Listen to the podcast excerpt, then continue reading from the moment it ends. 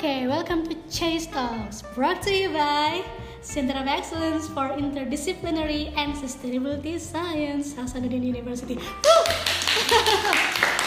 Terima kasih atas tepuk teman-teman sekalian. Oke, jadi Chase Talks itu adalah platform diskusi untuk para peneliti muda yang memiliki interest untuk membahas isu-isu terkini di tanah air, asik. Dan dikemas dengan gaya anak muda, asik. Tetapi tetap based on data, asik. Nah, tiap minggu kita akan hadir untuk uh, membahas satu isu yang menarik. Dan uh, kita akan membahas isu tersebut dengan menggabungkan lima peneliti muda dengan background studi masing-masing atau bidang keahlian masing-masing.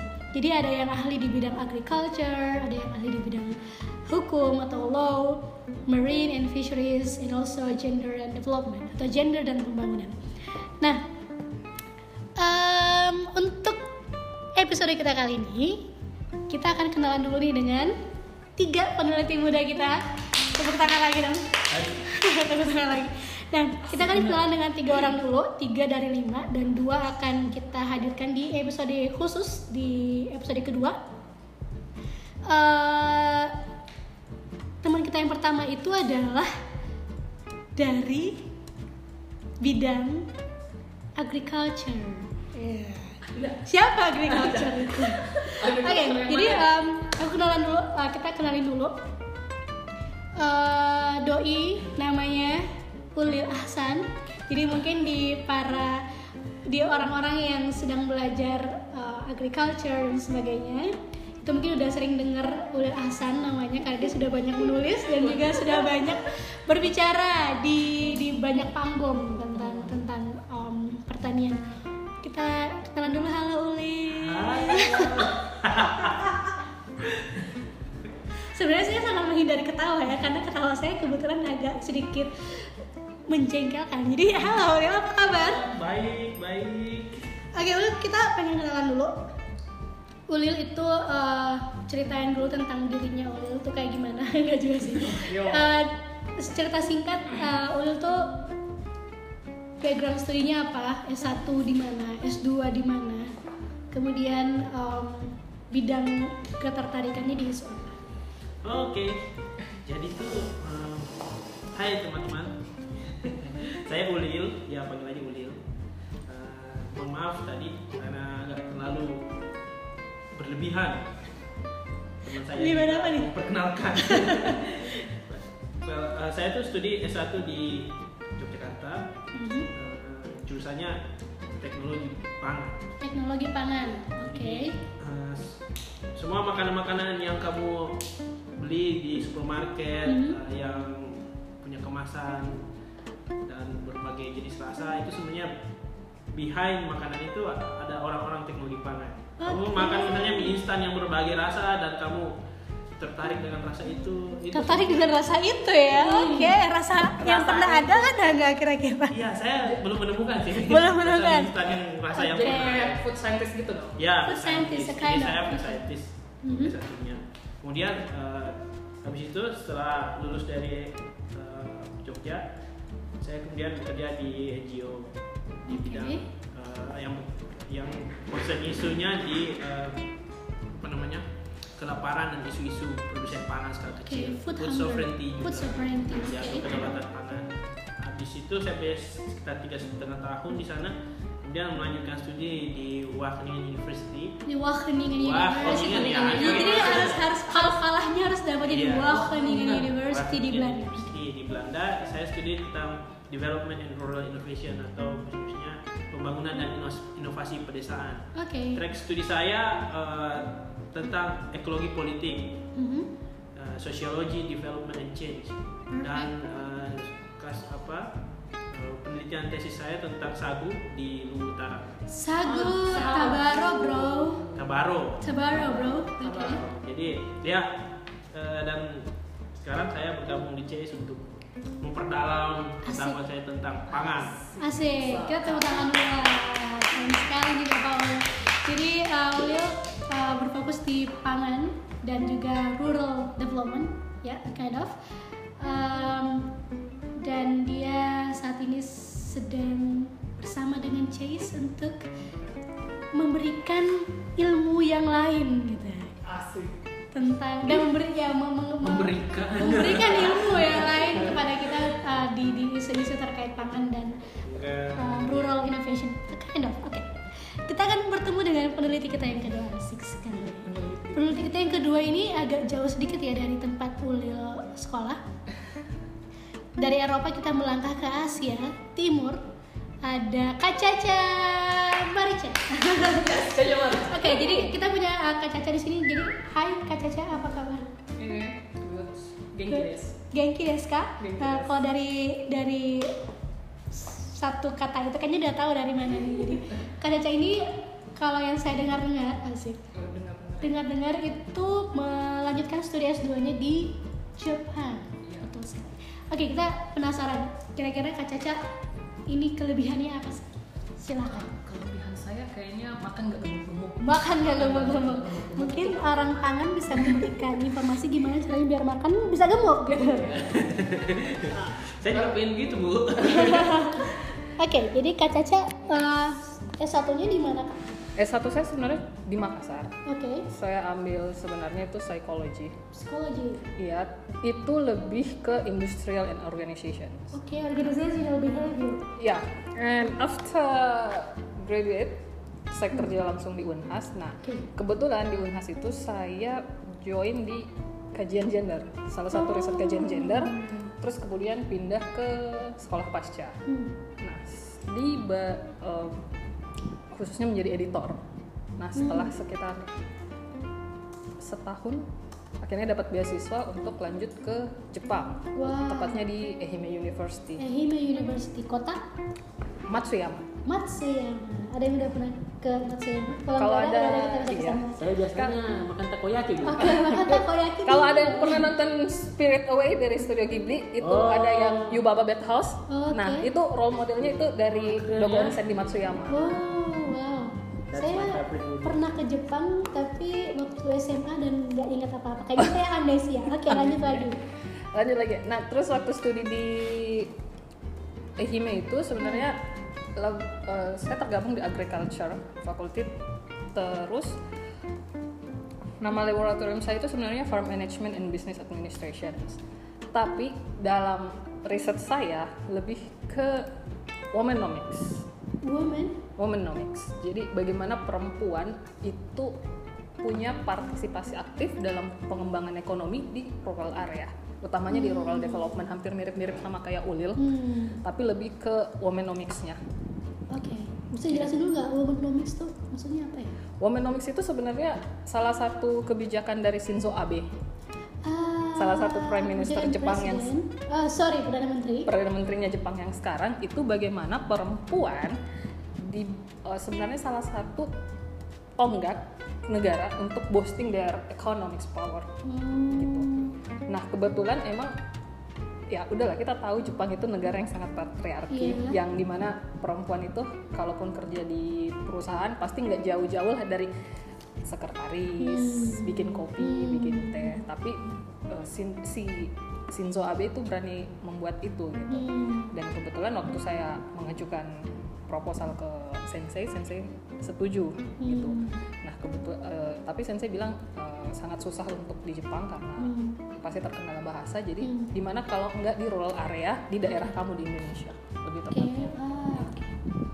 Jadi sebenarnya kalau ada yang bilang bahwa belajar di Jepang itu hanya untuk science, ternyata nggak juga ya? Nggak juga. Kita di social science itu sebenarnya sangat-sangat bagus di Jepang. Cuman Oke. emang pasti orang mikirnya bahasa. Hmm, karena bahasa, kendala bahasa. Jadi buat yang tertarik juga dengan social science, nggak ada salahnya buat coba-coba di Jepang. Oke, tadi Kak Caca.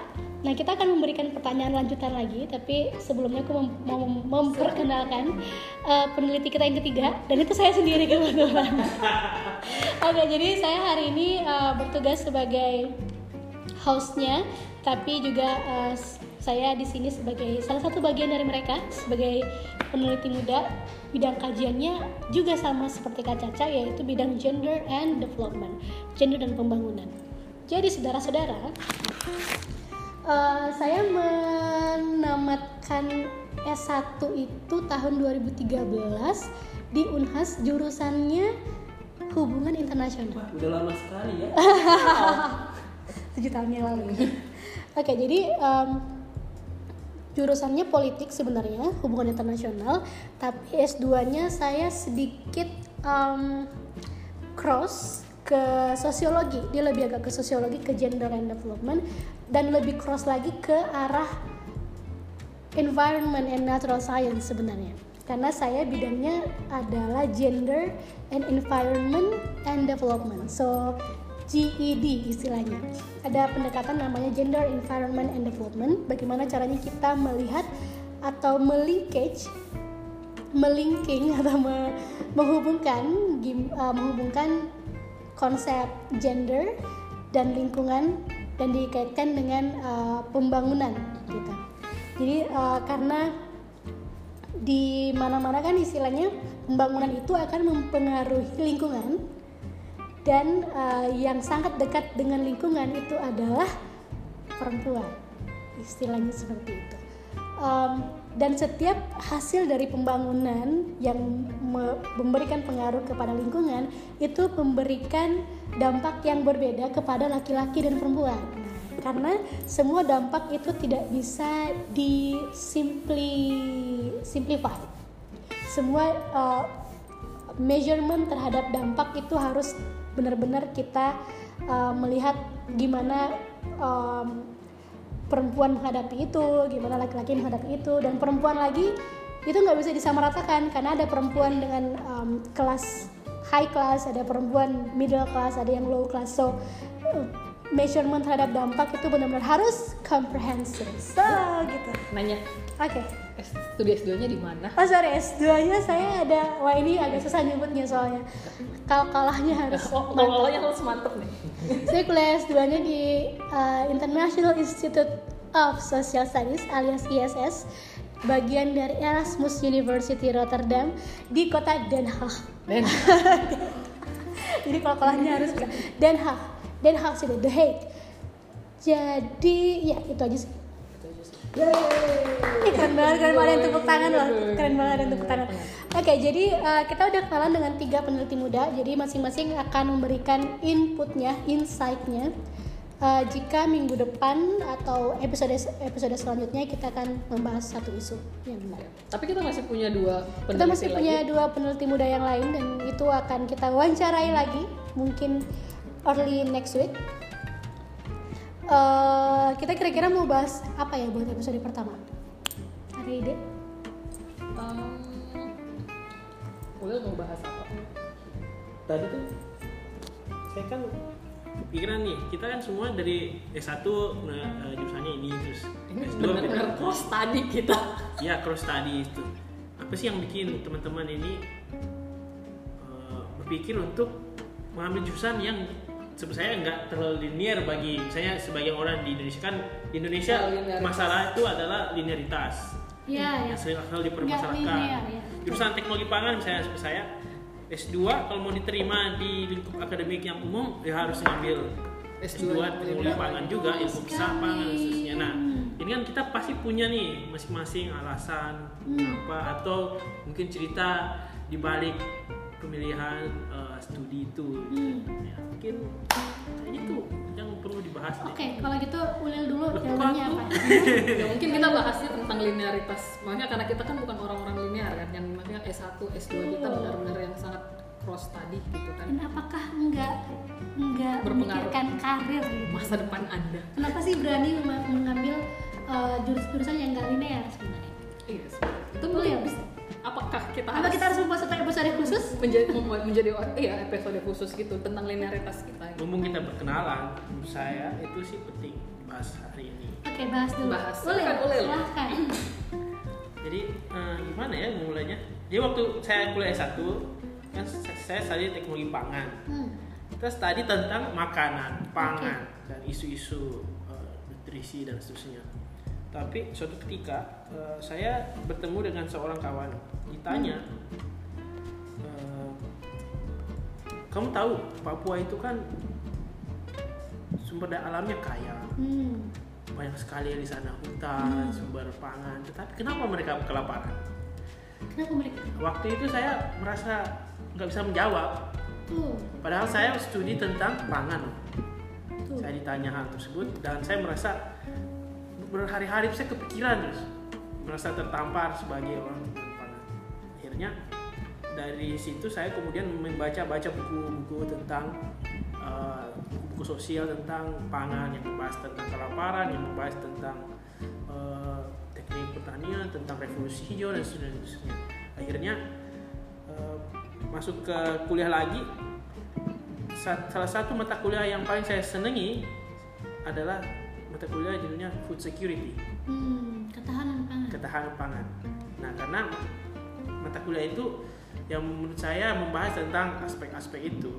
Hmm, tentang aspek aspek-aspek sosial. sosial meskipun saya banyak di lab eh, mengerjakan kerjaan di laboratorium dengan bahan-bahan kimia tetapi dengan adanya isu bacaan-bacaan sosial tentang pangan itu sendiri dan mengupdate isu-isu yang fundamental itu membuat saya pikiran ini saya harus belajar lebih banyak lagi nih tentang isu lain di luar teknologi pangan itu sendiri.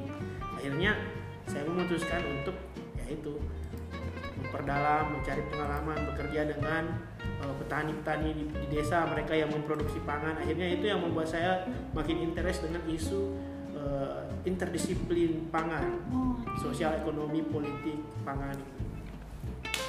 Jadi ya itu yang menurut saya karena food isu di Indonesia itu persoalan akses persoalan banyak. Dan kita Hmm. mesti eh, take action untuk that. Ya sedih sekali ya. Bukan, tapi itu. eh, apa sebuah passion yang Oke, saya penting. Passion itu menjadi penting. Untuk di usia kayak kita. Menjadi usia kayak kita. Oke, silakan Kak Caca. sebenarnya itu sebenarnya nggak sengaja untuk mengambil linearitas sebenarnya kalau mau dilihat dari apalagi kalau kalau dilihat dari jurusan ya dari psikologi tiba-tiba ke agriculture gitu Iya, hubungannya di jauh mana ya. gitu kan sangat Sangat tidak jauh ya. wow gitu Apalagi yang uh, psikologinya awalnya kan organization iya behavior. behavioral dan itu sangat-sangat Harusnya di HR deh sebenarnya. Nah itu ke- kebetulan setelah lulus kan mau coba jadi HR Hmm. ternyata saya nggak punya bakat di HR Oh iya. Saya tidak punya bakat cuman sampai di kuliah HR aduh kayaknya saya nggak cocok nih di HR terus kebetulan eh, kalau nggak salah 2014 ya 2014 2015 waktu itu kalau nggak salah baca-baca tentang kajian-kajian gender. Nah utamanya itu tentang konflik-konflik gender. Jadi di Indonesia itu sebenarnya banyak konflik-konflik agriculture. Utamanya itu pemeran utamanya itu adalah perempuan. Hmm. Nah, tapi ya kembali lagi kita tahu Indonesia itu adalah negara patriarki, nggak bisa bohong kita. Nah dari situ tertarik kan, tertarik bahwa ini seperti apa. Tapi hanya cuma sampai tertarik gitu, Hmm. belum sampai pengen lebih dalam Hmm. begitu. Nah kebetulan waktu itu di kantor ada tawaran untuk beasiswa lanjut, terus eh, nggak se- bikinlah research proposal tentang itu, terus mengajuin ke salah satu profesor di Jepang sana dan ternyata profesornya tertarik dengan bidang kajian itu gitu. Sampai akhirnya profesornya setuju. Bahkan waktu itu sempet kalau saya nggak salah salah satu eh, pemberi rekomendasi pemberi rekomendasi dari sini tuh nggak setuju dengan bidang kajian saya dan menggantinya gitu. Terus ketika saya mengajukan dua proposal ke profesor yang di Jepang ke sensei saya, sensei saya bilang saya mau kajian gender ini gitu. Jangan diganti karena saya senang dengan kajian ini. Jadi secara tidak seperti itulah jalannya sehingga oh iya udah ada dibukain jalan ya untuk mem- uh, membahas kajian gender lebih dalam gitu kan. Nah kebetulan background sensei saya itu ya juga orang yang cross tadi gitu. Dia orang statistik dan kebetulan dia juga orang ekonomi. Uh, terus dia nambahin gitu kan uh, bisa nggak uh, dikaitin tentang ekonomi gitu kan kebetulan waktu itu lagi booming boomingnya itu tentang womenomics di Jepang kan jadi secara tidak langsung itu tapi apakah masa ya kembali lagi orang pasti akan bertanya gitu kan. Nggak sayang ilmunya gitu kan. Iya. maksudnya udah sekolah jauh-jauh ternyata nggak bisa jadi dosen bagaimana masa depannya. Ya kalau kita mau mikir masa depan emang kita emang kalau kita lulusan S2 kita cuma bisa kerja jadi jadi dosen gitu kan. Ya ya ya, gitu ya. apakah setelah kita lulus S2 atau lulus S3 dengan bidang ilmu yang sangat-sangat berbeda kita cuma bisa kerja jadi dosen kah apakah bidang kerja kita cuma di situ nggak ada bidang lain yang bisa kita jadikan tempat pekerjaan dan apakah rezeki kita cuma di Indonesia Asik. Apakah rezeki kita hanya di Indonesia? Asik. Itu kayaknya harus di highlight gitu ya. Kira-kira apakah ada kemungkinan kita keluar dan berkarir? Mungkin saja. Mungkin tapi saja. untuk saat ini kita memilih untuk membangun negeri. back for good ya Back for good. Oke, kalau aku sendiri sebenarnya nggak ada nggak ada rencana ya. Jadi ini sebenarnya hanyalah karena saya sekolah di ISS dan ISS itu sangat terkenal dengan em, studi-studi yang interdisiplin.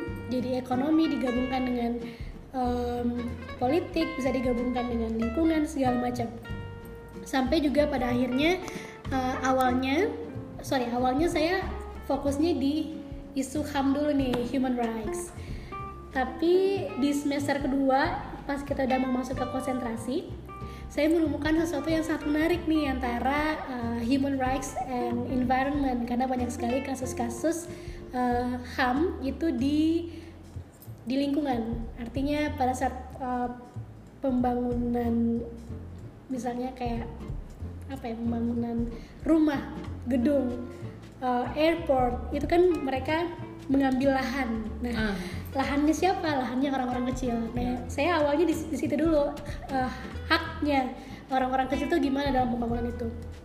Kemudian pada akhirnya saya mengspesifikkan lagi nih fokus konsentrasinya di uh, perempuan. Karena lebih banyak sorry saya nggak mau terlalu terlalu cepat hipotesis tapi memang dalam banyak kasus perempuan itu lebih banyak mendapatkan um, kerugian uh, dari adanya pembangunan yang tidak berbasis pada tidak berbasis pada HAM human rights based approach gitu istilahnya. Jadi pembangunan yang tidak berbasis pada hak biasanya dia lebih banyak memberikan dampak negatif kepada perempuan karena perempuan sangat vulnerable sangat rapuh istilahnya gitulah ya sampai pada akhirnya lama-lama jadi jadi keterusan sukanya di bidang yang cross itu antara gender, environment, and development. Walaupun saya adalah ada latar politiknya, jadi kadang-kadang aku suka melihat sesuatu juga dari sisi politiknya. Jadi seperti itulah kisah di Lahtria sampai pada isu gender and development. Ya, menarik ya. Dari dan tepuk tangan dulu. Oke, jadi em, sudah ada tiga cerita. Iya.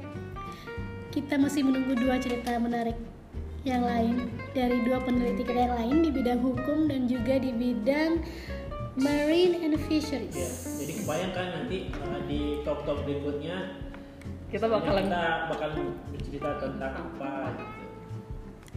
sebenarnya ini topiknya itu sebenarnya kita random aja tapi apa yang menarik bagi kita dan kebetulan kita bisa menjelaskannya Hmm.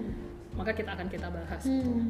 Dan bagaimana misalnya satu isu itu melihat aspek-aspek lain yang eh, yang yang kadang-kadang tuh kita suka miss gitu loh.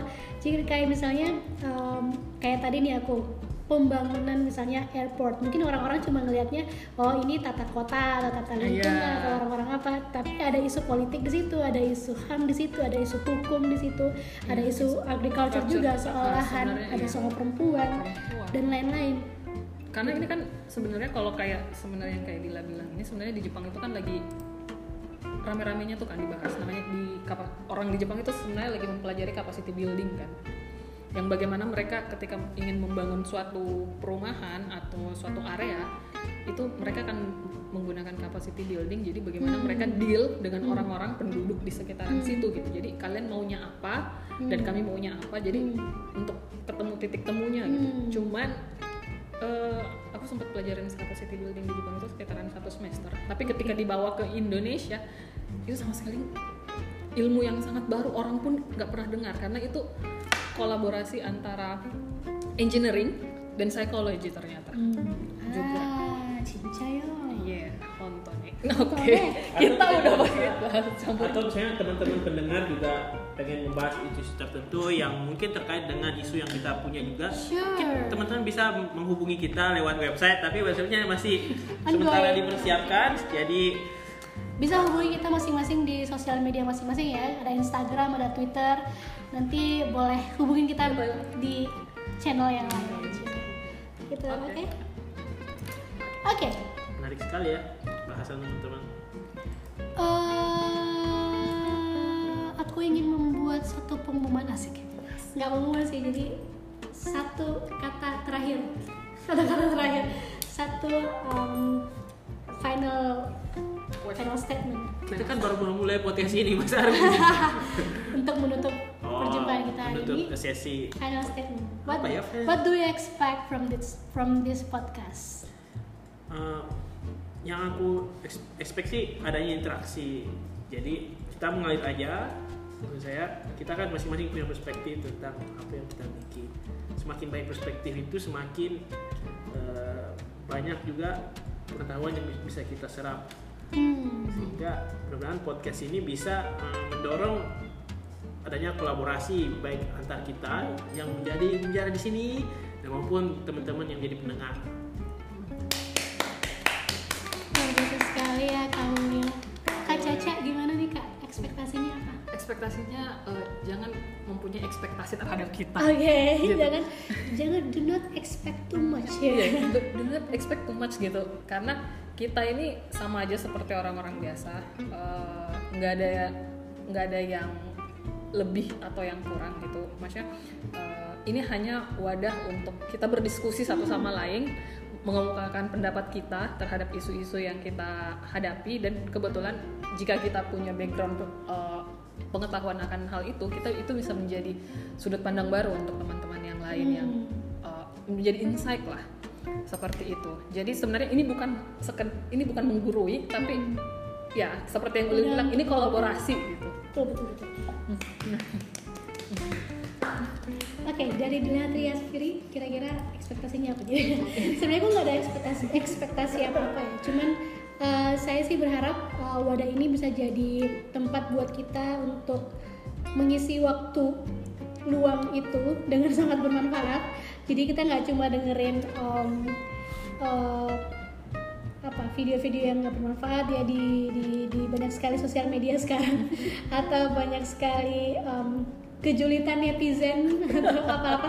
Jadi inilah tempat kita untuk berdiskusi yang baik yang bermanfaat berjulit semua ria juga di sini. Ber- di sini juga kita berjulit Julit ria, ria, tapi gitu. julitnya harus based on data, oke? Dan semoga uh, dengan adanya kita bisa membantu memecahkan masalah-masalah di negeri ini yang tidak bisa diselesaikan hanya oleh satu bidang. Asik. Membutuhkan kolaborasi dari Iya, banyak, banyak. bidang untuk menyelesaikan satu masalah masa dan juga dari beberapa generasi dari beberapa generasi. Oke? Oke, kayaknya sampai di sini aja kali ya perjumpaan kita, perkenalan kita sampai sini aja. Apakah bisa diterima? bisa Baik. sah sah Baik. Jadi kalau gitu terima kasih teman-teman pendengar. Kita sebut pendengar Chase Talks sebagai sobat Chase sobat Chase. Chase coba coba Chase Chase. Jadi kita sebutnya sobat Chase. Jadi em, terima kasih sobat Chase yang udah menyempatkan diri untuk mendengarkan kita hari ini. Kita bertemu lagi di episode kedua dengan perkenalan dengan dua orang yang lain dan di episode selanjutnya untuk membahas isu yang sangat menarik. Baik, kita pergi dulu. Assalamualaikum warahmatullahi wabarakatuh dan sampai jumpa.